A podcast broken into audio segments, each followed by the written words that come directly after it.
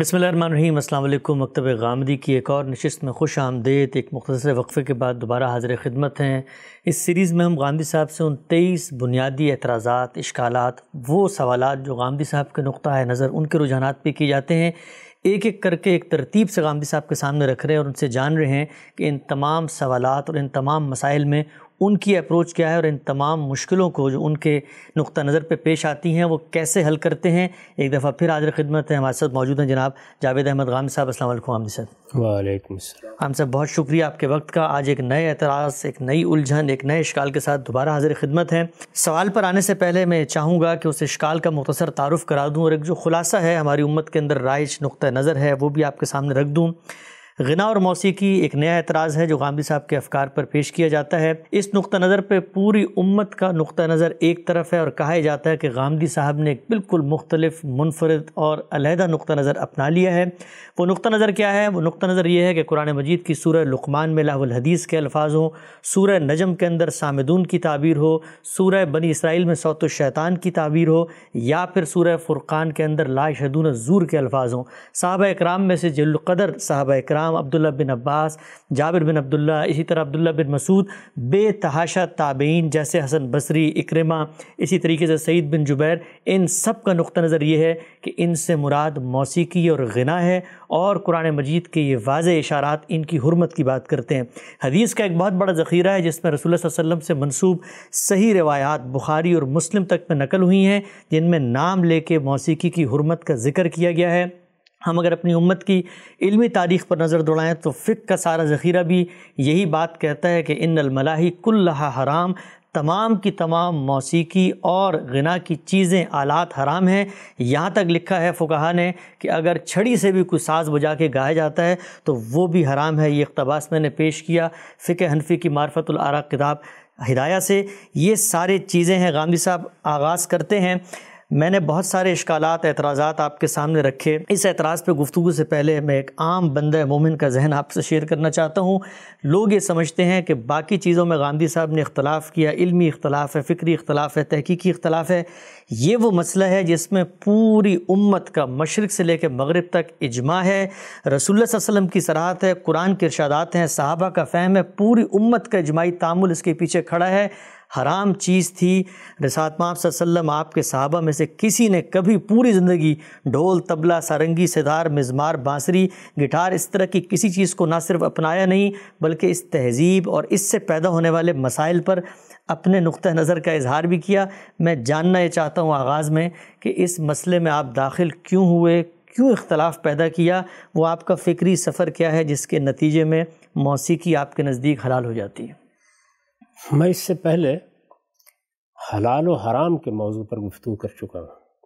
یہ آپ کے علم میں ہے کہ ہماری اسی سیریز میں، اسی سلسلہ اعتراضات میں ایک موضوع حلال و حرام کا بھی آیا ہے اور اس پر ہم نے ہر لحاظ سے گفتگو کی ہے۔ میں اس کا خلاصہ آپ کے سامنے عرض کر دیتا ہوں۔ اس سے آپ یہ اندازہ کر لیں گے کہ اس سارے مسئلے میں میرے سوچنے کا انداز کیا ہے۔ ٹھیک۔ اور میں اگر کسی معاملے میں کوئی جزوی اختلاف کر رہا ہوں تو اس کی وجہ کیا بنی؟ میں نے یہ عرض کیا تھا کہ ہمارے دین کے مشمولات کا، اس کے کانٹینٹ کا، اس کے محتویات کا اگر آپ جائزہ لیں تو آپ یہ دیکھیں گے کہ اس میں ایک تو عبادات ہیں جن کو ہم مراسم عبودیت کہتے ہیں، جیسے ہماری نماز ہے، جیسے روزہ ہے، جیسے حج و عمرہ ہے۔ دوسری چیز کیا ہے؟ تطہیر بدن کے احکام۔ یعنی ہمیں بتایا گیا ہے کہ اللہ تعالیٰ چونکہ یہ پسند کرتے ہیں کہ ہم اپنا تزکیہ کریں اپنے آپ کو پاکیزہ بنائیں اس پاکیزگی کی ابتدا بدن کی پاکیزگی سے ہوتی ہے۔ اور ہمارے دین میں بہت سے احکام اسی چیز کو سامنے رکھ کر دیے گئے ہیں۔ ٹھیک۔ اس میں ظاہر ہے کہ کسی حلال حرام کا کوئی سوال نہیں بالکل اسی طریقے سے جیسے عبادات میں کسی حلت و حرمت کا کوئی سوال نہیں ہے۔ حلت و حرمت کی بحث دین کے محتویات میں دو ابواب سے متعلق ہوتی ہے۔ ایک کھانے پینے کی چیزیں دوسرے اخلاقیات۔ ٹھیک۔ کھانے پینے کی چیزوں کے معاملے میں اللہ تعالیٰ نے یہ اصول بیان کر دیا ہے کہ تمام طیبات حلال ہیں اور تمام خبائے سرام ہیں۔ درست۔ یعنی یہ اصول بیان کر دینے کے بعد پھر یہ بتایا ہے کہ ان کا اطلاق کن چیزوں پر ہوتا ہے اور اس میں خاص طور پر وہ چیزیں موضوع بحث بنی ہیں جن سے متعلق کوئی اشتباہ ہو سکتا تھا، کوئی بحث ہو سکتی تھی، لوگ اختلاف کر سکتے تھے۔ قرآن مجید نے ان کو پھر باقاعدہ شمار کر کے بتا دیا کہ یہ چار چیزیں ہیں جو طیبات سمجھی جا سکتی تھیں۔ ان کو طیبات خیال کر کے لوگ کھا سکتے تھے۔ اللہ تعالیٰ نے اس کو ممنوع قرار دے دیا ہے۔ پھر جو علت کار فرما ہے یعنی رچس کی علت کہ کوئی چیز خبیص ہے، اور دوسرے یہ کہ کسی چیز کو فسق لاحق ہو گیا ہے۔ یعنی اس کو حاصل کرنے کا طریقہ فاسقانہ اختیار کر لیا گیا ہے۔ اس کا سورہ معاہدہ میں اطلاق کر کے بھی بتا دیا۔ ٹھیک۔ اور اس طرح گویا یہ باب پایا تکمیل کو پہنچ گیا۔ اخلاقیات کے باب میں اللہ تعالیٰ نے سورہ آراف میں بڑی تفصیل کے ساتھ یہ بتایا کہ اس میں حرمتوں کے اصول کیا ہیں۔ چنانچہ ہم سورہ آراف کی آیت اکتیس بتیس تینتیس پر بڑی تفصیل سے گفتگو کر چکے ہیں۔ اور میں پھر یہ عرض کروں گا کہ یہاں چونکہ اس پوری بات کو دہرانا ممکن نہیں ہے اس لیے جو لوگ اس پہ اشکال محسوس کریں وہ ایک مرتبہ حلال و حرام کے موضوع پر وہ پوری بحث سن لیں۔ اصولی گفتگو ہے۔ وہ اصولی گفتگو ہے۔ اس سے انہیں معلوم ہو جائے گا کہ حلال و حرام کے باب میں صحیح اپروچ کیا ہونا چاہیے۔ اور قرآن مجید میں اس میں کیا معالم طے کر دیے ہیں جن کو سامنے رکھ کر ہی گفتگو کی جا سکتی ٹھیک۔ اس میں میں نے یہ بتایا ہے کہ سورہ آراف میں اللہ تعالیٰ نے اس کو باقاعدہ موضوع بنا کر یہ تصریح فرمائی ہے کہ طیبات حلال ہیں اس وجہ سے وہاں تو خبائص کی بحث ہر شخص جانتا ہے۔ لیکن اخلاقیات میں یہ صاف صاف واضح کر دیا ہے کہ میں نے صرف پانچ چیزیں حرام کی۔ اچھا۔ اور ان کو باقاعدہ طریقے سے انہی انداز میں اسی اسلوب میں اسی طرح گن کر بتا دیا ہے۔ اس میں یہ کہا ہے کہ کل انما حرم ربی الفواہش ما ظاہرہ منہ و ما بطن والاسم والبغی بغیر الحق وان تشرکو باللہ مالم ينزل بہی سلطانہ وان تقول وللہ مالا تعلمون پانچوں چیزیں گنوا دی ہیں اور اس اسلوب میں گنوائی ہیں کہ اے پیغمبر آپ ان کو بتا دیجیے یعنی آیت یہاں سے شروع ہو رہی ہے کل اے پیغمبر آپ ان کو بتا دیجیے کہ میرے پروردگار نے تو صرف یہ چیزیں ممنوع قرار دی اس میں صرف یہ چیزیں کے الفاظ ہیں۔ ان نما حرم ربی۔ وہ چیزیں کیا ہیں؟ ان میں سے پہلی چیز فواہش ہے۔ دوسری چیز حق تلفی ہے، اسم جس کو کہا جاتا ہے۔ تیسری چیز البغی بغیر الحق ہے یعنی بغیر کسی وجہ کے، بغیر کسی سبب کے، کسی کی جان کے خلاف، کسی کے مال کے خلاف، کسی کی آبرو کے خلاف اقدام کیا جائے۔ چوتھی چیز شرک ہے اور پانچویں چیز بدت ہے۔ یعنی یہ کہ آدمی اپنی طرف سے اللہ تعالیٰ کی طرف کوئی بات منسوب کر دے، اللہ تعالیٰ پر افطرا کرے اور یہ کہے کہ یہ اللہ کا دین ہے۔ ٹھیک۔ تو اس طریقے سے حلال و حرام سے متعلق بنیاد فراہم کر دی گئی ہے۔ یہ قرآن مجید نے پہلا معاملہ کیا ہے۔ یہ سمجھ لینا چاہیے کہ قرآن جب اللہ کی کتاب کی حیثیت سے اپنے وجود پر استدلال کرتا ہے یعنی جب وہ یہ کہتا ہے کہ وہ کیا معیارات ہیں جن پر تم پرکھ کر دیکھ سکتے ہو کہ یہ کتاب اللہ کی طرف سے آئی ہے۔ تو اس میں بہت سی چیزیں بیان کرتا ہے۔ ایک بڑی چیز اس میں یہ بیان کرتا ہے کہ لو کانا ملند غیر اللہ لبجدو فی اختلاف کثیرہ اگر یہ اللہ کی کتاب نہ ہوتی یا اللہ کی طرف سے نازل نہ ہوتی تو تم اس میں تضادات دیکھتے تناقضات دیکھتے۔ اس کے اندر فکر و خیال کی یہ ہم آہنگی نہ ہوتی جو اب تم دیکھتے ہو۔ یعنی یہاں ایسے نہ ہوتا کہ جیسے ایک بیج ہے تخم ریزی کر دی گئی ہے اس سے ایک کومپل نکلی ہے۔ اس سے تنا آگے بڑھا ہے۔ اس سے پھر آہستہ آہستہ برگ و بار آنا شروع ہوئے ہیں۔ یہ طریقہ نہ ہوتا۔ اور تم اس پورے دین کو اس کی جامعیت کے ساتھ ایک ایک چیز کو آپس میں رب پیدا کیے ہوئے نہ دیکھتے۔ ٹھیک۔ یہ خود قرآن نے معیار بتایا ہے۔ اب ظاہر ہے کہ جب وہ ایک مقام پر یہ بتا دیتا ہے کہ حلت و حرمت کی بنیادیں یہ ہیں تو پھر جہاں کہیں کوئی دوسری چیز زیر بحث آئے گی اسی معیار پر اور اسی اصول پر دیکھی جائے گی۔ اچھا۔ یعنی یہ پہلی بات ہے۔ اسی کو میں نے واضح کیا تھا اس موقع کے اوپر۔ یہاں خلاصہ ہی کر سکتا تھا میں کیونکہ نئی بحث شروع ہو رہی ہے۔ میں پھر عرض کروں گا کہ وہ لوگ جو اس پوری بات کو اصول کی حیثیت سے سمجھنا چاہتے ہیں وہ اسی سیریز میں حلال و حرام کے موضوع پر جو گفتگو کی گئی ہے اس کو دوبارہ سنیں ٹھیک۔ یعنی اس موضوع پر میرے نقطہ نظر کو سمجھنے سے پہلے ایک مرتبہ دوبارہ سن لیں تاکہ انہیں معلوم ہو جائے کہ میں کہاں سے اپروچ کرتا ہوں۔ یہ بنیادی بات واضح ہوئی۔ اب اس بنیادی بات کے واضح ہو جانے کے بعد جہاں کہیں بھی کوئی حرمت بیان ہوگی جہاں کہیں بھی کسی چیز سے کو ممنوع قرار دیا جائے گا جہاں کسی چیز سے روکا جائے گا وہاں انہی بنیادی چیزوں کو سامنے رکھ کر ہم ان کو سمجھنے کی صحیح کریں۔ یہ تو قرآن مجید کی ہدایت کا لازمی تقاضا ہے۔ اس سے مختلف کوئی طریقہ اختیار نہیں کیا جا سکتا۔ قرآن مجید نے جب ایک چیز کو اصول کے طور پر واضح کر دیا ہے تو اس کے بعد میں یا آپ اس سے انحراف نہیں کر سکتے۔ لیکن کوئی شخص یہ کہہ سکتا ہے کہ یہ اصول اپنی جگہ لیکن اگر اللہ کی کتاب کسی دوسرے مقام پر نہایت واضح لفظوں میں یہ بتا دیتی ہے کہ فلاں چیز ممنوع ہے تو پھر پہلے تو ہم امتصال امر کریں گے نا اس کو مانیں گے۔ اس کے بعد دونوں چیزوں کا باہمی رب تلاش کرتے رہیں۔ ٹھیک۔ ظاہر ہے کہ یہ تو کہا جا سکتا ہے۔ یہی کہنا چاہیے۔ جیسے مثال کے طور پر قرآن مجید نے دوسرے مقام پر یہ واضح کر دیا کہ یہ یہ چیزیں کھانے پینے کی ممنوع قرار دی گئی ہیں اب اگر کسی شخص کو یہ خیال ہوتا ہے کہ اصول تو یہ تھا کہ طیبات سب کے سب حلال ہیں اور خبائص ممنوع ہے یہ جو قرآن مجید نے فلاں مقام پر ایک چیز کو ممنوع قرار دے دیا ہے یہ تو بظاہر من جملہ طیبات ہے یہ سوال پیدا ہو سکتا ہے نا۔ جی۔ اس کا مطلب یہ ہے کہ دونوں بیانات میں یعنی اصول میں اور اس اصول کے اطلاق میں ایک طرح کا تضاد پیدا ہو گیا۔ تو کوئی آدمی یہ سوال کر سکتا ہے۔ اس لیے کہ بہت وضاحت کے ساتھ اللہ تعالیٰ نے بعض چیزوں کی جو کھانے پینے سے متعلق ہیں خور و روش سے متعلق ان حرمت بیان کر دی۔ ٹھیک۔ اسی طرح جیسے یہاں حرمت کے اصول بیان کیے گئے ہیں ایک دوسری جگہ یہ بتایا گیا ہے کہ تمہاری مائیں تمہارے لیے ممنوع ہے کہ ان سے تم نکاح کرو بہنیں ممنوع ہیں۔ اب کوئی آدمی ان کے باہمی ربط کے بارے میں گفتگو کر سکتا ہے کہ اس ممانعت کی وجہ کیا ہے۔ آپ بتائیں گے لیکن چونکہ سراحت سے ایک حرمت بیان کر دی گئی ہے تو امتصال امر کریں گے اللہ کے حکم کو مانیں گے اس سے سر منہ انحراف نہیں کریں گے اور باہمی ربط کو سمجھنے کی صحیح کریں گے۔ ٹھیک۔ اس پر میرا سوال یہ ہے کہ کیا اس طرح کی کوئی چیز قرآن مجید میں نظر آ گئی؟ یعنی جیسے میں نے یہ مثالیں دیں کہ ایک مقام پر اللہ تعالیٰ نے حرمت حلت کے اصول بیان کر دی۔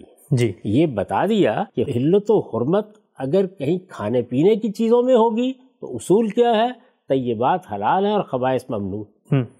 اسی طریقے سے تمام اخلاقی حرمتوں کے بارے میں یہ بتا دیا کہ وہ یہ پانچ چیزیں ہو سکتی ہیں۔ ٹھیک۔ یہ گویا اصول ہیں حرمت کے۔ اب ان اصولوں کے برخلاف کوئی چیز سامنے آنی چاہیے۔ یعنی ہم جب قرآن مجید کو پڑھیں اور اس میں کسی مقام کے اوپر واضح طریقے پر جیسے کہ قرآن میں یہ لکھا ہوا ہے کہ تمہارے لیے مردار حرام ہے یا جس طرح لکھا ہوا ہے کہ خنزیر حرام ہے یا جس طریقے سے لکھا ہوا ہے کہ دم مصفو حرام ہے یا جیسے میں نے دوسری مثالیں دیں اس طرح کیا موسیقی اور گناہ کے بارے میں بھی کہیں کچھ لکھا ہوا ہے؟ یعنی الفاظ میں لفظوں کے میں آ گیا ہو یہ یعنی یہ کہا گیا ہو کہ یہ ممنوع ہے یہ کہا گیا ہو کہ یہ حرام ہے یہ کہا گیا ہو کہ اس کے قریب مت جانا۔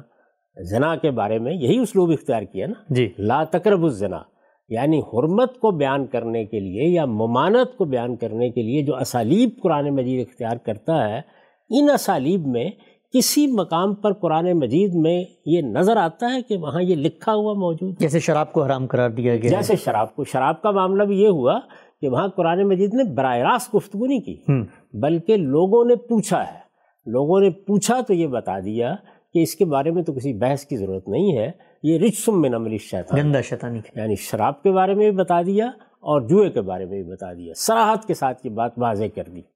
کیا اس طرح کی کوئی چیز غنا کے بارے میں، موسیقی کے بارے میں قرآن مجید کے ماں بین دفتین ملتی ہے؟ یعنی اگر آپ سورہ فاتحہ سے قرآن مجید کو پڑھنا شروع کریں اور سورہ ناس تک پڑھتے چلے جائیں، تو کیا کسی مقام پر ایسی کوئی چیز ہے؟ یہ جتنے حوالے آپ نے دیے ہیں، ان میں سے ایک ایک پر ہم گفتگو کریں گے۔ جی۔ لیکن کیا ان میں براہ راست غنا کا لفظ استعمال کر کے موسیقی کا لفظ استعمال کر کے یا یہ کہہ کر کے ان کے قریب نہ جاؤ یا یہ کہہ کر کے یہ حرام ہے یا یہ کہہ کر کے یہ اجتناب کرو ایسی کوئی آیت کبھی قرآن مجید میں نظر آئی؟ نہیں آئی۔ قرآن مجید میں کوئی مقام ایسا ہے جس کا حوالہ دیا جا سکے؟ نہیں۔ تو پہلی چیز تو یہ ہے کہ جس وقت آپ حرمت اور حلت کا فتویٰ دیتے ہیں کسی چیز کے بارے میں تو اس کو اس سراحت سے بیان ہونا چاہیے۔ یہ بہت اہم یعنی دو بنیادی چیزیں پیش نظر رکھیے۔ جب اللہ کی کتاب ایک مقام پر حلت و حرمت کے اصول بیان کر دے تو اس کا کوئی دوسرا بیان اس کے منافی نہیں ہونا چاہیے۔ اس کا باہمی ربط واضح کرنا یہ پھر ہر عالم کا کام ہے۔ وہ بتائے کہ اگر ایک مقام پر اللہ تعالیٰ نے یہ کہا ہے کہ اخلاقی لحاظ سے یہ پانچ ہی چیزیں ممنوع ہیں۔ اور دوسری جگہ کوئی چیز اس سے مختلف بیان ہو رہی ہے، تو کیا وجہ ہے اگر بیان ہو رہی ہے۔ کہ میں نے عرض کیا نا کہ یہ سوال ہر جگہ ہوگا۔ تو پہلی چیز جو حلت و حرمت کے بارے میں گفتگو کرتے ہوئے ہر صاحب علم کو ملحوظ رکھنی چاہیے اور ہر شخص کو پوچھنی چاہیے، وہ یہ ہے کہ اللہ تعالیٰ نے جو اصول بیان کیے ہیں حلت و حرمت کے لیے جو قاعدہ بیان کر دیا ہے اس کے خلاف تو نہیں ہے فلاں بات۔ اور دوسری چیز یہ کہ یہ سوال اس وقت پیدا ہوگا جب کسی چیز کو براہ راست براہ راست الاطلاق اسی طرح بیان کیا جائے گا جیسے میں نے مثالیں دی۔ یعنی حرمت علیکم المیتا یا شراب کے بارے میں کہا رجس میں نمل الشیطان فشت نبو ہو یا اسی طریقے سے عورتوں کے بارے میں ایک پوری فہرست بیان کر دی کہ یہ رشتے تمہارے لیے ممنوع قرار دیے گئے۔ کیا قرآن مجید نے اس طرح کا اسلوب کہیں اختیار کیا؟ ہے آخر اللہ کی کتاب ہے نا؟ یہ جو آپ نے تقریر فرمائی کہ یہ آخری درجے کی حرام چیز ہے اور ایک مطلقاً حرام چیز ہے اس مطلقاً حرام چیز کو بیان کرنے کے لیے قرآن مجید نے یہ سری اسلوب کہیں اختیار کیا؟ ہے یہ بات کہیں کہی ہے؟ میں پھر عرض کر رہا ہوں کہ جن آیات سے استدلال کیا جاتا ہے وہ بالواسطہ استدلال ہے۔ انڈائریکٹ اس بالواسطہ استدلال کی حقیقت میں آگے جا کے بیان کروں گا اپنے موقع پر۔ کیونکہ اس سے پہلے بھی ہم نے یہ طریقہ اختیار کیا ہے کہ پہلے جو صحیح استدلال کے طریقے ہیں ان کی بنیاد پر چیز کو سمجھا جائے۔ اس کے بعد جو اعتراضات اس پر پیدا ہوتے ہیں ان میں سے ایک ایک کو لے لیں گے۔ وہ اعتراضات اگر قرآن مجید کے بیانات کی بنیاد پر پیدا ہوتے ہیں تو ان کو بھی لے لیں گے۔ وہ اعتراضات اگر کسی روایت کی بنیاد پر پیدا ہوتے ہیں تو ان کو بھی لے لیں گے۔ تو اب یہ بات واضح ہو گئی کہ دونوں چیزوں کو سامنے رکھ کر بات کرنی پڑے گی۔ اس کے سوا اگر کوئی اپروچ اختیار کیا جاتا ہے تو وہ اپروچ نہ صرف یہ کہ دین کی بنیادوں کو اپنی جگہ سے اٹھا دیتا ہے بلکہ جو کنسسٹنسی جو ربط جو ہم آہنگی پورے دین میں ہونی چاہیے وہ بھی ختم ہو جاتی ہے۔ اور پھر آپ اس طرح کے بالواسطہ استدلالات کے نتیجے میں اپنی ایک فکر بناتے چلے جاتے ہیں۔ بالواسطہ استدلال کیسے ہوتا ہے؟ بالواسطہ استدلال کی نوعیت کیا ہے؟ حرمتیں اس پہلو سے کیسے ہوتی ہیں؟ ان پر میں بھی گفتگو کرتا ہوں۔ ٹھیک۔ لیکن میں چاہتا ہوں کہ پہلے اس بنیاد کو اس کے آخری درجے میں سمجھ لیجیے کہ جب اللہ تعالیٰ نے یہ بات واضح کر دی ہے کہ اس نے یہ چیزیں حرام قرار دی ہیں اور یہ دیکھیے کہ کس خوبی کے ساتھ بیان کیا ہے۔ یعنی تمام کھانے پینے کی چیزوں کے بارے میں ایک بنیاد ایک معیار آپ کے سامنے رکھ دیا۔ ٹھیک۔ کہ یہ بات حلال ہے اور سب خبائص ممنوع ہے اور اخلاقیات کے بارے میں یہ بیان کر دیا کہ یہ پانچ ہی چیزیں جو ممنوع قرار دی گئی ہیں۔ آپ ان پانچ چیزوں پر غور کریں وہ پانچ چیزیں اصول ہیں۔ یعنی ظاہر ہے جب کہا جائے گا حق تلفی ممنوع ہے تو حق تلفی کی دسیوں صورتیں دنیا میں موجود ہوں گی۔ ٹھیک۔ اور اس میں انسان پر اعتماد کیا گیا ہے کہ وہ یہ جانتا ہے کہ حق تلفی کیا ہوتی ہے۔ اچھا۔ اس کو معلوم ہے کہ جان مال آبرو کے خلاف زیادتی کسے کہتے ہیں۔ وہ جانتا ہے کہ شرک کیا ہے اور پھر شرک کی جگہ جگہ وضاحت کر دی ہے۔ اور اس کے بارے میں بتا دیا ہے کہ ان شرک لظلم و نظیم۔ یہ ساری جتنی چیزیں ہیں ان کو سامنے رکھ کر اب آپ یہ بتائیں گے کہ فلاں جگہ پر فلاں حرمت بیان ہوئی ہے اور اس کا باہمی ربط یہ ہے۔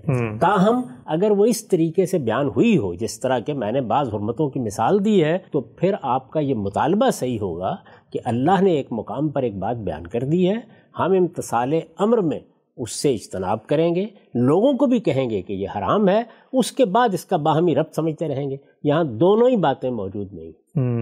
یعنی باہمی ربط کا سوال ہی پیدا نہیں ہوتا اس لیے کہ اللہ تعالیٰ نے کہیں براہ راست اس کو بیان ہی نہیں کیا۔ ٹھیک۔ کسی جگہ بھی بیان نہیں کیا۔ اور جب بیان ہی نہیں کیا ہے تو اس کے بعد ربط کہاں تلاش کرنا ہے؟ اور اگر بالواسطہ کوئی چیز ہے تو بالواسطہ چیز کو اصول سے ہٹ کر آپ کیسے باندھ سکتے ہیں؟ جو اصول واضح کر دیے گئے ہیں یعنی اگر یہ بتا دیا گیا ہے کہ تمام طیبات حلال ہیں اور اب آپ طیبات میں کسی چیز کے بارے میں یہ کہیں گے کہ وہ آج حرام ہو گئی ہے یا میں بالواسطہ استدلال کے ذریعے سے اس کو حرام کر رہا ہوں فلاں سبزی یا فلاں کھانے کی چیز ممنوع ہے تو پھر آپ سے پوچھا جائے گا نا کہ قرآن نے جو اصول بیان کیا ہے حلت و حرمت کا اس سے آپ کے بات کا باہمی ربط کیا ہے؟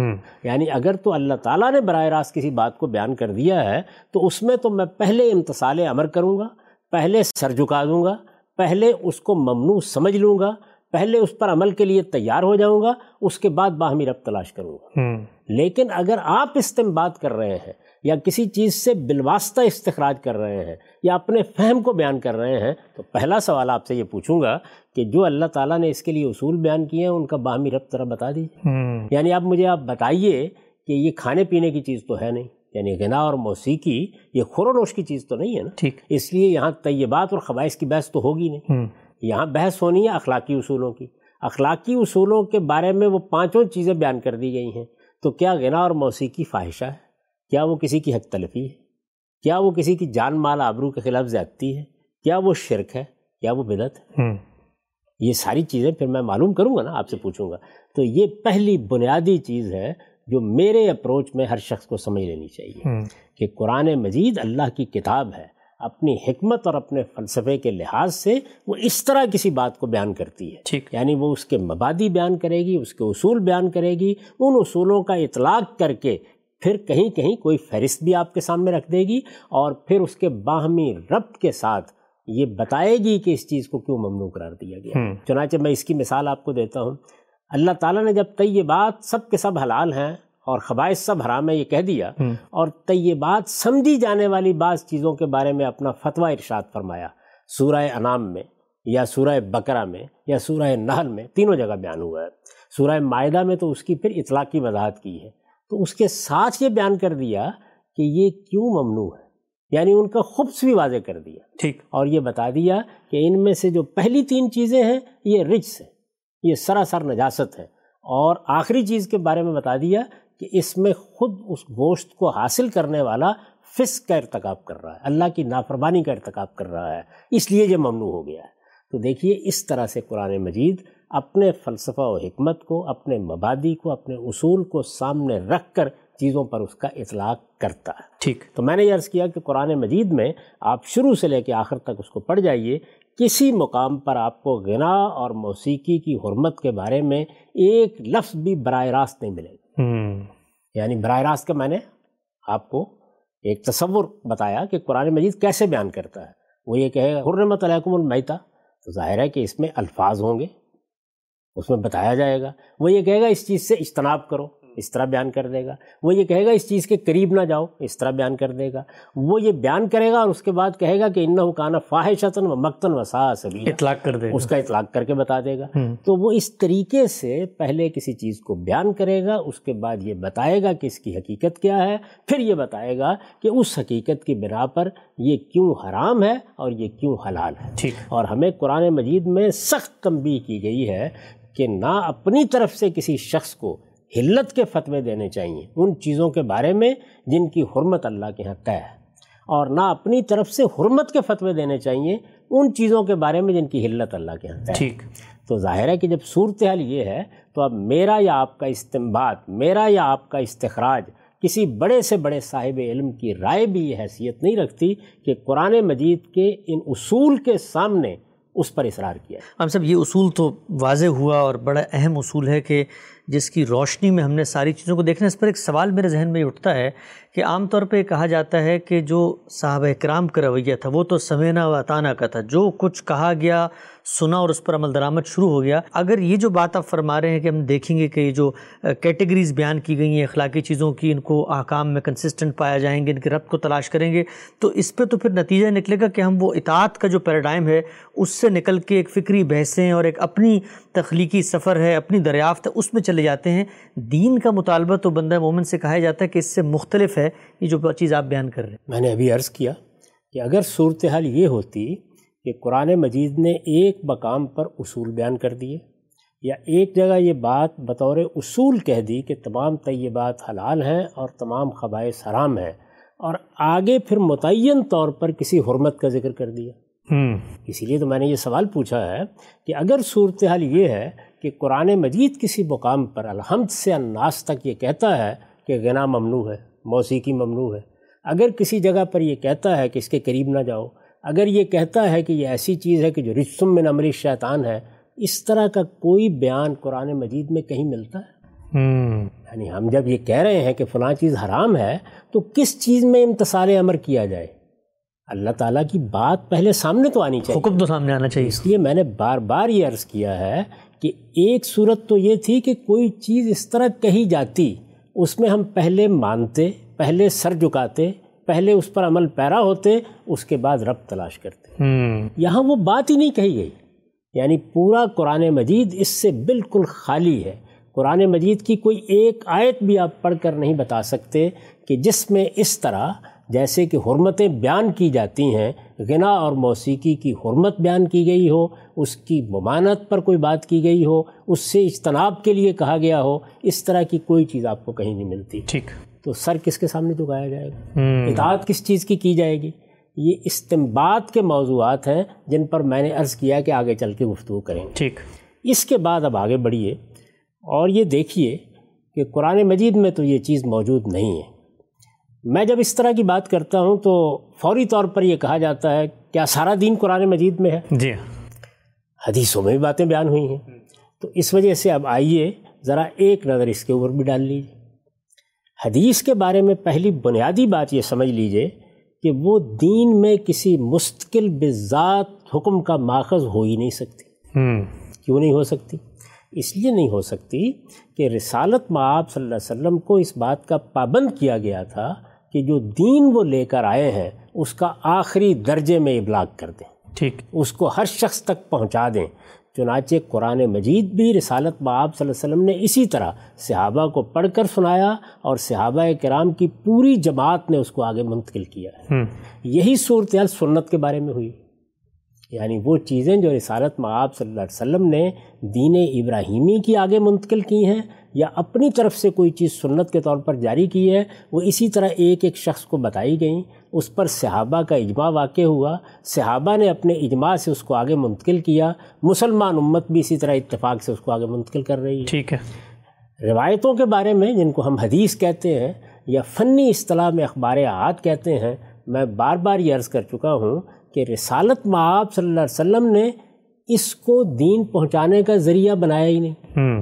اس میں تو یہ ہوا ہے کہ رسالت معاب صلی اللہ علیہ وسلم سے کوئی شخص ملا ہے کسی نے کوئی سوال کیا ہے کسی نے کوئی بات پوچھی ہے کسی نے آپ کو دیکھا ہے اور اس نے وہ بات آگے روایت کر لی ٹھیک۔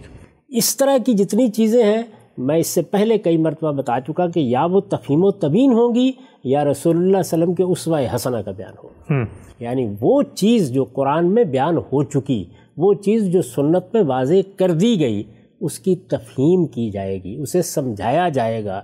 رسالت معاب صلی اللہ علیہ وسلم اپنے طور پر سمجھا رہے ہیں۔ کسی سوال کے جواب میں کسی چیز کی وضاحت کر رہے ہیں۔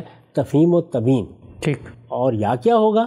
کہ وہ دین جو قرآن و سنت میں بیان ہوا ہے قرآن و سنت میں جس دین کو رسالت معاب صلی اللہ علیہ وسلم نے لوگوں کے لیے جاری کر دیا ہے اس پر عمل کا بیان ہوگا۔ ٹھیک۔ یعنی یہ بتایا جائے گا کہ رسالت معاب صلی اللہ علیہ وسلم نماز پڑھ رہے تھے وہ نماز جو آپ نے ایک سنت کی حیثیت سے جاری کر دی میں نے دیکھا کہ آپ وہ نماز اس طریقے سے پڑھ رہے ہیں۔ تو یہ اسوہ حسنہ کا بیان ہوتا ہے۔ اس میں کوئی نئی چیز کوئی مستقل بذات چیز ہوتی نہیں۔ ٹھیک۔ اچھا لیکن آپ یہ کہیں گے کہ یہ تو ایک اصول کی بات ہوئی اسی طریقے سے۔ کیا کوئی چیز موجود ہے؟ تو میں آپ سے اسی طرح کا سوال پوچھتا ہوں۔ قرآن مجید کے بارے میں میں نے بار بار یہ آپ کے سامنے بات رکھی اور آپ سے بھی پوچھا کہ سارا ذخیرہ آپ کی نظر میں ہوگا۔ یہ بتا دیجیے کہ قرآن مجید کی کسی آیت میں براہ راست جیسے حرمت کو بیان کیا جاتا ہے ممانت کو بیان کیا جاتا ہے غنا اور موسیقی کے بارے میں قرآن نے کچھ کہا ہے؟ آپ اعتراف کرتے ہیں کہ نہیں جی۔ میں یہ کہتا ہوں کہ یہی صورت ہے حدیث کی بھی۔ اچھا۔ حدیث کے پورے ذخیرے پر آپ ایک نظر ڈال لیں۔ ہم نے اس پر کام کیا ہے۔ اس وقت غنا اور موسیقی کے بارے میں جتنی روایات ہیں وہ سب کی سب ہمارے کام کے بعد شائع ہو چکی ہیں۔ اچھا۔ ان روایتوں پر ایک نظر ڈال لیجیے اس میں تمام صحیح اور حسن روایتیں جمع کر دی گئیں۔ اچھا۔ وہ محدثینی کے طریقے پر جمع کی گئی کسی دوسری کتاب کو اٹھا لیجیے جس میں صحیح اور حسن روایتیں جمع کی گئی ہوں۔ یہ تو آپ جانتے ہیں کہ اس سے نیچے کوئی روایت قابل استدلال نہیں ہوتی۔ ٹھیک۔ ان سب کو آپ اپنے سامنے رکھ لیجیے اور پھر وہی سوال میں کروں گا کہ کیا کسی حدیث میں یہ بیان کیا گیا ہے؟ یعنی مثلا رسالت معاب صلی اللہ علیہ وسلم نے کسی موقع پر کسی سوال کے جواب میں کسی کو تنبیہ کرتے ہوئے کسی کو کوئی چیز بتاتے ہوئے یہ کہا ہو کہ فلاں چیز حرام ہے۔ یعنی غنا اور موسیقی کی حرمت بیان کی گئی ہو۔ اور وہی الفاظ ہوں اس کے قریب مت جاؤ۔ یہ شیطانی عمل ہے۔ اس کو اختیار نہ کرو۔ اس طرح کی کوئی چیز کہیں کسی روایت کے اندر ملتی ہے آپ اسی طریقے سے ایک نظر روایتوں پر بھی ڈال کے دیکھ لیجیے آپ کو کہیں یہ چیز نہیں ملے گی۔ اچھا۔ اس لیے امتصال امر کا تو سوال ہی ختم ہو گیا۔ یعنی یہ بات کہ غنا اور موسیقی کو قرآن مجید نے ممنوع قرار دیا ہے، جس طرح کی چیزیں ممنوع قرار دی جاتی ہیں، یا کسی حدیث میں رسالت معاب صلی اللہ علیہ وسلم کی نسبت سے یہ بیان ہوا ہے کہ آپ نے فرمایا کہ غنا اور موسیقی ممنوع ہے۔ آپ نے فرمایا غنا اور موسیقی کے قریب نہ جاؤ۔ آپ نے فرمایا غنا اور موسیقی شیطانی کام ہے، اس سے اجتناب کرو۔ اس طرح کی کوئی چیز کسی روایت میں کہیں بیان ہوئی؟ روایات کی صورت بھی وہی ہے کہ اس میں بعض واقعات روایت کیے گئے ہیں۔ ان سے آپ استعمال کر رہے ہیں۔ کسی موقع پر کوئی تبصرہ ہوا ہے کسی معاملے پر اس کو آپ وجہ استدلال بنا رہے ہیں۔ میں جس طریقے سے ایک ایک قرآن کی آیت کو لے کر جس سے استدلال کیا جاتا ہے آگے یہ بتاؤں گا کہ وہاں کیا بات کہی گئی ہے اور استدلال کیا کیا جا رہا ہے اور اصل میں مضمون کیا ہے۔ اسی طرح ایک ایک روایت کو لوں گا اور آپ کو پڑھ کر سناؤں گا اور یہ بتاؤں گا کہ دیکھیں اس میں کیا بات کہی گئی ہے اس کا محل کیا ہے اس کا موقع کیا ہے یہ بات کس پس منظر میں کہی گئی ہے اس سے کیا نتائج نکلتے ہیں وہ سب کا تجزیہ کر دیں۔ ٹھیک۔ تو میری پہلی بات یہ ہے کہ نہ اللہ کی کتاب قرآن مجید میں کوئی ایک لفظ اس معاملے میں براہ راست کہا گیا ہے اور نہ کسی حدیث میں کوئی ایک لفظ کہا گیا ہے۔ اب آپ خود یہاں رک کر تھوڑی دیر کے لیے مجھے یہ بتائیے کہ یہ جو ہم اس طرح کے الفاظ بولتے ہیں کہ فلاں چیز حرام مطلق فلاں چیز کے قریب نہیں جایا جا سکتا فلاں چیز کو اللہ تعالیٰ نے ممنوع قرار دے دیا ہے اس کے لیے کیا فی الواقع اسی طرح کا استمباتی استدلال ہوتا ہے؟ کیا حرمتوں کو ایسے بیان کیا جاتا ہے؟ اللہ کے دین کو لوگوں تک پہنچانے کے لیے یہی طریقہ ہونا چاہیے؟ یعنی یہ یہ سوال پیدا ہوتا ہے نا ایک طالب علم کی حیثیت سے میں یہ پوچھنے کی جسارت کر سکتا ہوں کہ آخر ایسا کیوں نہیں ہوا کہ جب میں نے اس کے بارے میں اپنا نقطہ نظر بیان کیا تو جواب میں قرآن مجید کی آیت پڑھ دی جاتی جواب میں کوئی حدیث پڑھ دی جاتی جس میں سراحت سے یہ بات بیان ہوئی۔ آپ کو کہیں سامدون سے اور کہیں آپ کو یشتری سے اور کہیں آپ کو فلاں سے اور فلاں سے استدلال کیوں کرنا پڑا؟ خود سوچئے یہ بات کہ قرآن مجید ہو یا حدیث ہو اس میں جب کوئی چیز بالواسطہ زیر بیس آتی ہے، تو اس کو سمجھنے کے طریقے کیا ہوتے ہیں؟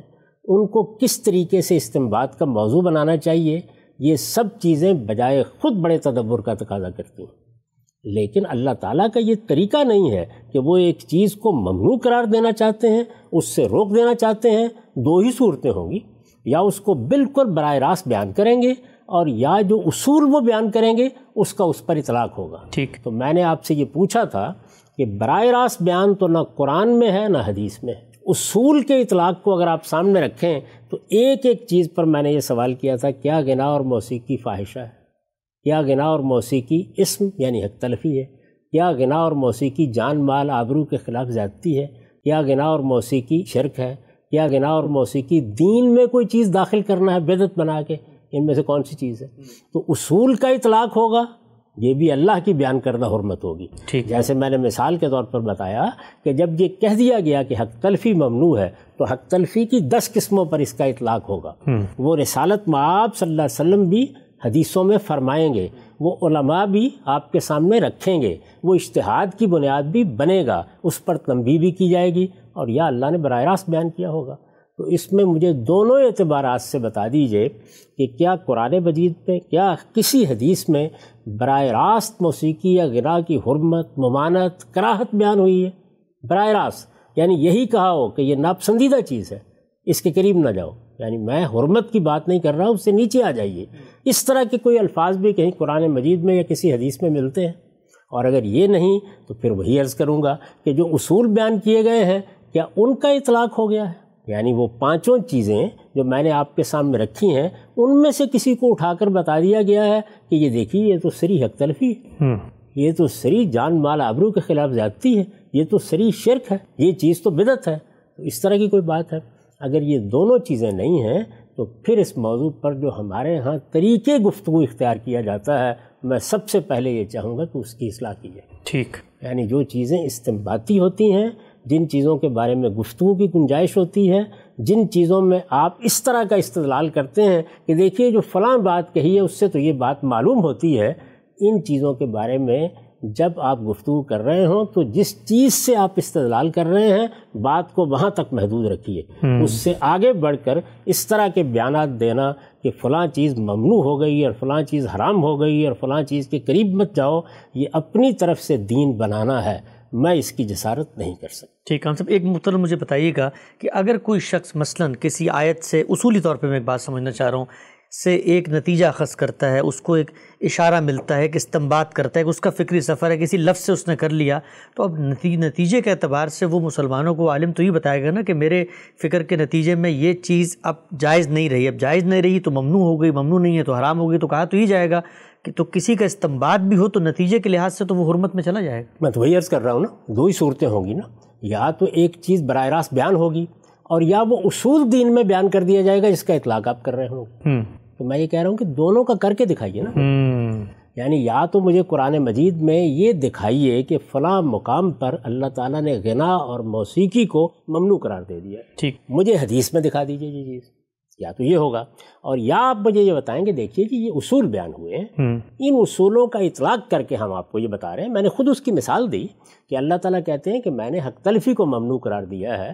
آپ ثابت کر دیجیے کہ فلاں چیز حق تلفی ہے۔ تو اس اصول کے لحاظ سے اس کی ممانعت کا حکم آپ سے آپ ثابت ہو جائے۔ ٹھیک۔ اس کے لیے پھر استدلال کی ضرورت باقی نہیں رہے گی۔ یہاں صرف بحث یہ ہوگی کہ اگر یہ حق تلفی ہے تو کیسے ہے؟ ٹھیک ٹھیک یا اس کو حق تلفی قرار دیا جا سکتا ہے یا نہیں قرار دیا جا سکتا؟ اسی لیے میں نے آپ سے یہ گزارش کی ہے کہ وہ استدلال جو بالواسطہ استدلال ہوتا ہے پہلے سمجھنا چاہیے کہ وہ چیز کیا ہوتی ہے۔ میں اس کی ایک مثال آپ کے سامنے رکھتا ہوں۔ ٹھیک۔ یہ آپ کے علم میں ہے کہ قرآن مجید میں جتنے بھی فنون لطیفہ ہیں ان میں سے کوئی چیز بھی اس طرح زیر بحث نہیں آئی۔ یعنی یہ ذکر ہوا ہے کہ سیدنا سلیمان نے جب ہیکل کی تعمیر کی تو وہاں تماثیل بنائی۔ اس طرح ذکر ہوا ہے۔ لیکن یہ کہ یہ حرمت کا موضوع ہے یہ حلت کا موضوع ہے اس اعتبار سے زیر بحث نہیں ہے۔ ٹھیک۔ موسیقی کا معاملہ بھی یہی۔ یعنی نہ اس کی حلت زیر بحث ہے نہ اس کی حرمت کسی مقام پر زیر بحث ہے۔ یہ دونوں چیزیں بھی قرآن مجید میں موضوع نہیں بنی۔ میں نے عرض کیا کہ اس طریقے سے اس کی ممانعت کسی حدیث کے اندر بھی بیان نہیں ہوئی۔ ٹھیک۔ لیکن ایک ایسی چیز ہے کہ جس کو قرآن نے موضوع بنایا ہے۔ اور وہ کیا چیز ہے؟ فنون لطیفہ میں سے ایک ایسی چیز وہ شاعری۔ اچھا۔ یعنی قرآن مجید نے شاعری کو موضوع بنایا ہے۔ کیوں بنایا ہے؟ یہ میں پھر عرض کر دوں کہ قرآن جب کسی چیز کو موضوع بناتا ہے تو اس کا کوئی سبب ہوتا ہے۔ رسالت معاب صلی اللہ علیہ وسلم کو کاہن کہہ دیا گیا۔ یعنی جب آپ نے نبوت کا دعویٰ کیا آپ نے قرآن مجید پڑھ کر سنانا شروع کیا تو لوگوں نے اس کو اللہ کی کتاب کی حیثیت سے اور رسول اللہ صلی اللہ علیہ وسلم کو پیغمبر کی حیثیت سے قبول نہیں کیا۔ جب قبول نہیں کیا تو کچھ سخن سازی تو کرنا ہوتی ہے۔ تو پہلے یہ کہا گیا کہ یہ کاہن ہے۔ چنانچہ کہانت قرآن میں زیر بحث آ گئی۔ ورنہ ظاہر ہے کہ کہانت قرآن کا موضوع کیوں بنے گی؟ اسی طرح آپ سے کہا گیا کہ یہ کچھ قوافی ہیں اور یہ کچھ فواصل ہیں یہ کچھ آہنگ ہے۔ اس طرح کی چیزیں ہمارے شاعروں کے ہم بھی ہوتی ہیں۔ یہ غالباً کوئی غیر معمولی درجے کے شاعر ہیں۔ یہ بات کہہ دی گئی۔ اب قرآن مجید اس مقام پر پہلے تو سورہ یاسین میں یہ کہتا ہے کہ وما لمنہ شیر وما یم بگی لہو ہم نے اپنے پیغمبر کو نہ شعر کہنے کی صلاحیت دی ہے اور نہ یہ کسی پیغمبر کے لیے موضوع ہے کہ وہ شعر کہا کرے۔ ٹھیک۔ پہلے تو یہ اصولی بات کرتا اچھا یہاں سے تو آپ کو استدلال کر نہیں سکتے۔ زیادہ سے زیادہ آپ یہ کہیں گے کہ پیغمبر کے لیے یہ مناسب نہیں ہے۔ ٹھیک ہے۔ پیغمبر کے لیے یہ موضوع نہیں ہے۔ یعنی اگر الفاظ سے بھی کوئی استدلال اور بالواسطہ استدلال کریں گے تو زیادہ سے زیادہ یہ کہیں گے۔ لیکن سورہ شعراء کے آخر میں یہ شاعر برائے راست زیر بحث آ گئے۔ اچھا۔ یعنی اب ظاہر ہے کہ ایک صنف ہے ادب کی ایک صنف ہے ابلاغ کی ایک صنف ہے شاعری اپنی جگہ بڑی مؤثر چیز ہے یہ بھی فنون لطیفہ میں سے ہے۔ جس طرح غنا ہے جس طرح موسیقی ہے اسی طرح شاعری ہے۔ تو شاعری جب زیر بحث آئی ہے تو یہ ذرا دیکھیے کہ قرآن مجید نے اس میں کیا اسلوب اختیار کیا ہے؟ قرآن مجید نے یہ بتایا ہے کہ یہ یہ کہتے ہیں کہ یہ شاعر ہے یعنی رسالت معاب صلی اللہ علیہ وسلم کے بارے میں جو بات کہی گئی ہے، اس کی نفی کرتے ہوئے کہا ہے۔ میں نے اس کے ربط کو واضح کیا اس جملے سے اور کہتے ہو کہ وہ بھی گویا ایک شاعر ہے۔ یعنی پیغمبر کے بارے میں کہ یہ اللہ تعالیٰ کی طرف سے کوئی الہام نہیں پا رہے، یہ کوئی آسمان کی چیز نہیں ہے، یہ کوئی خدائی کلام نہیں ہے، یہ ایک شاعر ہے۔ اب اس کے بعد قرآن مجید تبصرہ کرتا ہے اور یہ کہتا ہے وشوراؤ یتب الغابون علم ترا انہم فی کل وادی یہیمون و انہم یقولون مالا یفلون جبکہ شاعروں کے پیچھے تو بہکے ہوئے لوگ چلا کرتے ہیں۔ کیا دیکھتے نہیں ہو کہ وہ ہر وادی میں بھٹکتے ہیں؟ کیا دیکھتے نہیں ہو کہ شاعر ہر ہر وادی میں بھٹکتے ہیں؟ اور ایسی باتیں کہتے ہیں جو کرتے نہیں اس سے زیادہ مذمت ہو سکتی؟ نہیں۔ یعنی اندازہ کیجیے نا کہ قرآن مجید نے کیا کہا؟ قرآن مجید نے یہ کہا کہ پیغمبر کو شاعر قرار دیتے ہو یہ شاعر تو یہ ہوتے ہیں۔ ان کے پیچھے کو لوگوں کو دیکھو یہ صدیق و فاروق ان کے پیچھے ہوتے ہیں۔ بہکے ہوئے لوگ ان کی پیروی کر رہے ہوتے ہیں۔ کبھی ان کی زبان سے جو باتیں تم سنتے ہو ان کے اندر کوئی ربط کوئی نظام تلاش کر سکے؟ ہر وادی میں بھٹک رہے یہ ہر وادی میں بھٹکتے رہتے ہیں۔ اور ان کی سیرت ان کے کردار میں کیا ان کی شاعری کا اور ان کے بیانات کا کوئی عکس ہوتا ہے؟ اس سے زیادہ کیا مذمت ہو سکتی اور اخلاقی مذمت ہے۔ اور اخلاقی مذمت یعنی یہ کہ ان کے پیرو کون لوگ ہوتے ہیں یہ کہ ان کے بیانات کے اندر کس طرح کے تضادات ہیں اور یہ کہ ان کی سیرت اور کردار یہ چیزیں کیسے ہم آہنگ نہیں ہوتی ان کے بیانات سے؟ یہ مذمت کی ہے قرآن مجید نے۔ اب بالواسطہ استدلال میں کر رہا ہوں۔ اس کے نتیجے میں شاعری ممنوع ہو گئی۔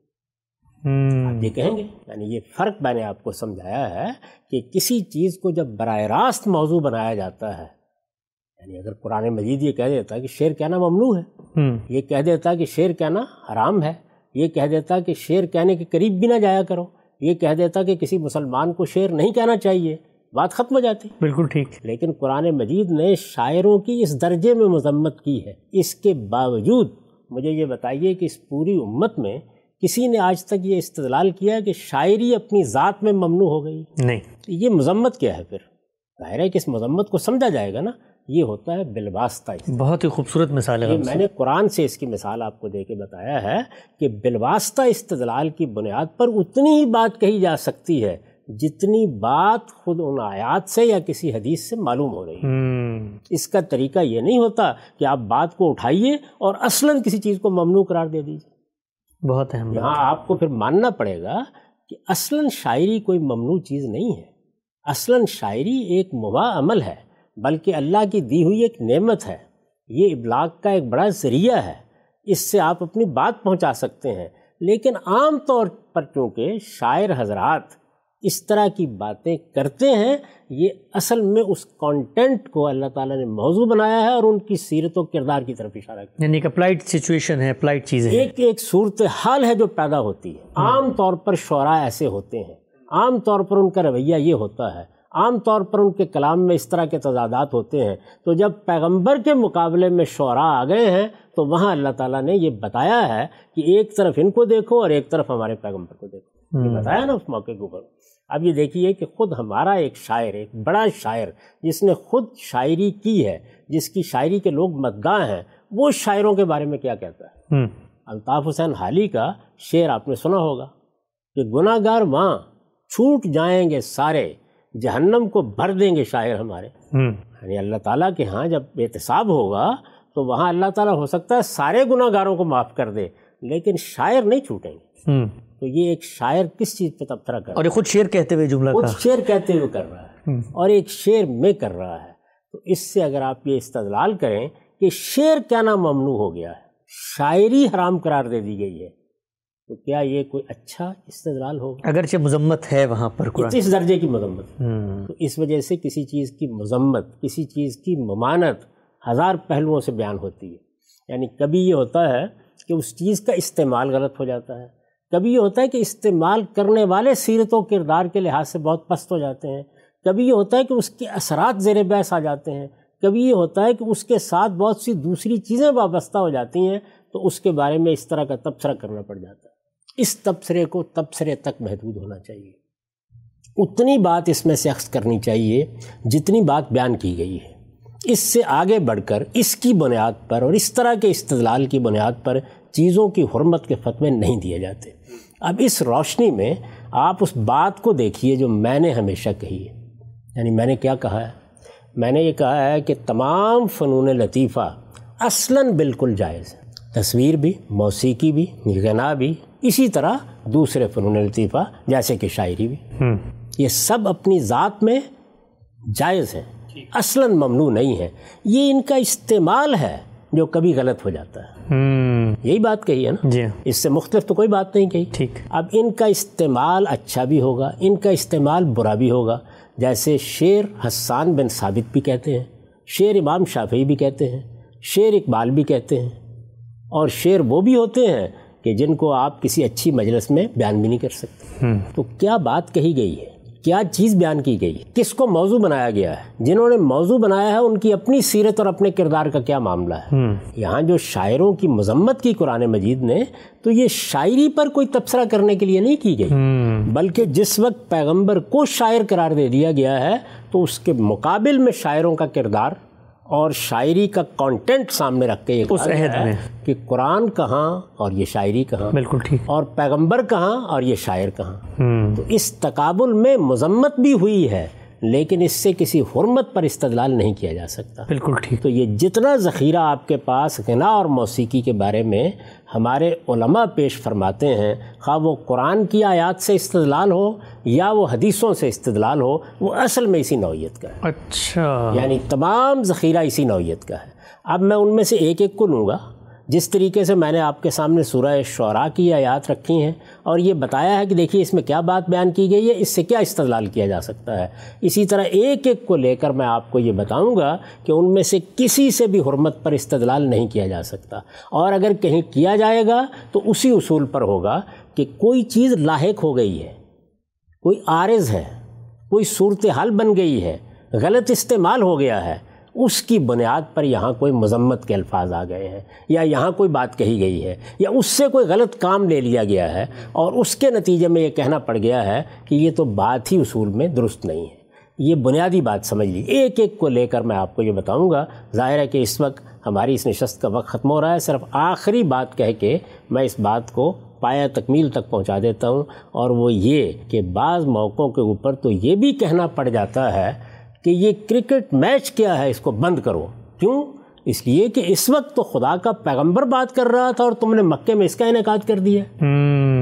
تو اب مجھے یہ بتائیے کہ اگر فرض کر لیجیے کہ ہمارے ہاں کے لوگ وہاں موجود ہوتے اور یہ جملہ کہیں کہہ دیا جاتا کہ رسالت میں آپ صلی اللہ علیہ وسلم دعوت پیش کر رہے ہیں اور تم اس کے مقابلے میں یہ کیا میچ لگا کے بیٹھ گئے ہو۔